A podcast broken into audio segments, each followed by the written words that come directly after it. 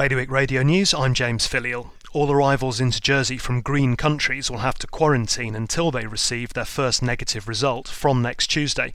Jersey's Health Minister Richard Renouf confirmed the island's own COVID testing lab will be producing results in an average of 12 hours by then.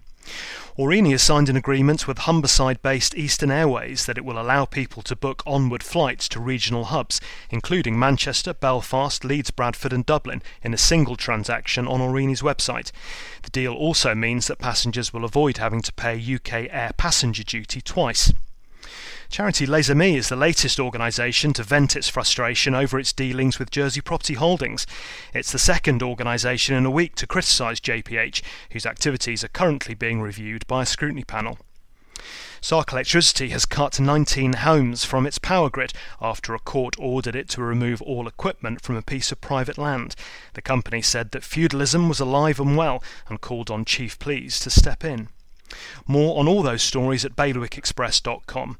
Today's weather sunny spells and occasional showers, heavy and blustery at times, a top temperature of 15 degrees.